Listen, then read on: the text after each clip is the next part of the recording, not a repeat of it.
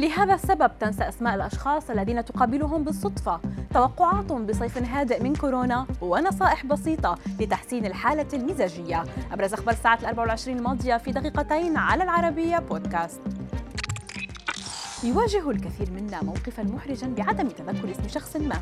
الأمر الذي قد يصبح مشكلة عندما يتكرر طوال الوقت. دراسة كشفت ما يعنيه حقا عدم تذكر اسم شخص ما. فخبراء في جامعة ماكيوان قالوا إنك إن كنت تنسى باستمرار ولم تبذل أي جهد لحفظ الأسماء فقد تكون نرجسيا. وغالبا ما يفتقر النرجسيون إلى التعاطف ويركزون على أنفسهم ما يجعلهم لا يولون اهتماما كبيرا بالآخرين. وقال الخبراء أن هؤلاء الناس سيكافحون للتغلب على المواقف الاجتماعية وعدم اهتمام النرجسيين بالآخرين يجعلهم أسوأ في معالجة المعلومات المهمة المتعلقة بهم مثل أسمائهم. توقع خبراء أمريكيون في الوباءات بأن يكون فصل الصيف المقبل هادئا ومختلفا عن صيف العامين الماضيان اللذان شهدا ارتفاعا حادا في حالات الإصابة بكوفيد 19 وعلى عكس فصل الصيف السابقين توجد لدى الكثيرين بعض المناعة ضد فيروس كورونا والتي تم اكتسابها من خلال اللقاحات المعززة والإصابات السابقة. كما يمكن للناس الوصول إلى الأدوية المضادة للفيروسات التي يمكن أن تمنع دخول غير الملقحين للمستشفيات.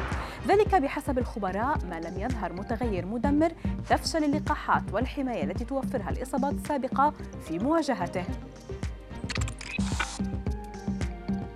يتساءل الكثيرون عن كيفية التغلب على الشعور بالضيق أو الحزن أو الإحباط خاصة الشعور الذي يكون طويل المدى.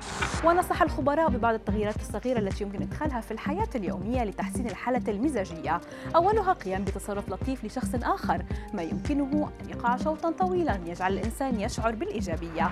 تغذية جسم الإنسان بكمية كافية من الماء على مدار اليوم الحصول على قدر كاف من النوم واتباع نظام غذائي صحي وممارسة الرياضة يوميا. الحد من استخدام الهاتف المحمول التعرض للمزيد من ضوء الشمس تجربة مشاهدة بعض الأفلام المضحكة أو الاستماع إلى بعض المدونات الصوتية الكوميدية بانتظام بما يساعد على الشعور بالسعادة والحيوية.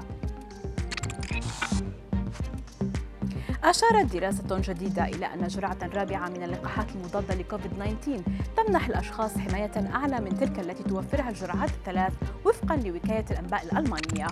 وتتواصل أبحاث لتقييم مستويات الحماية التي يتمتع بها الأشخاص بعد التطعيم وطول الفترة الزمنية التي تستمر فيها هذه الحماية. وأظهرت نتائج الدراسة أنه بعد أسبوعين من الجرعة التنشيطية الرابعة ارتفعت مستويات الأجسام المضادة أعلى من المستويات التي شهدت بعد الجرعة الثالثة.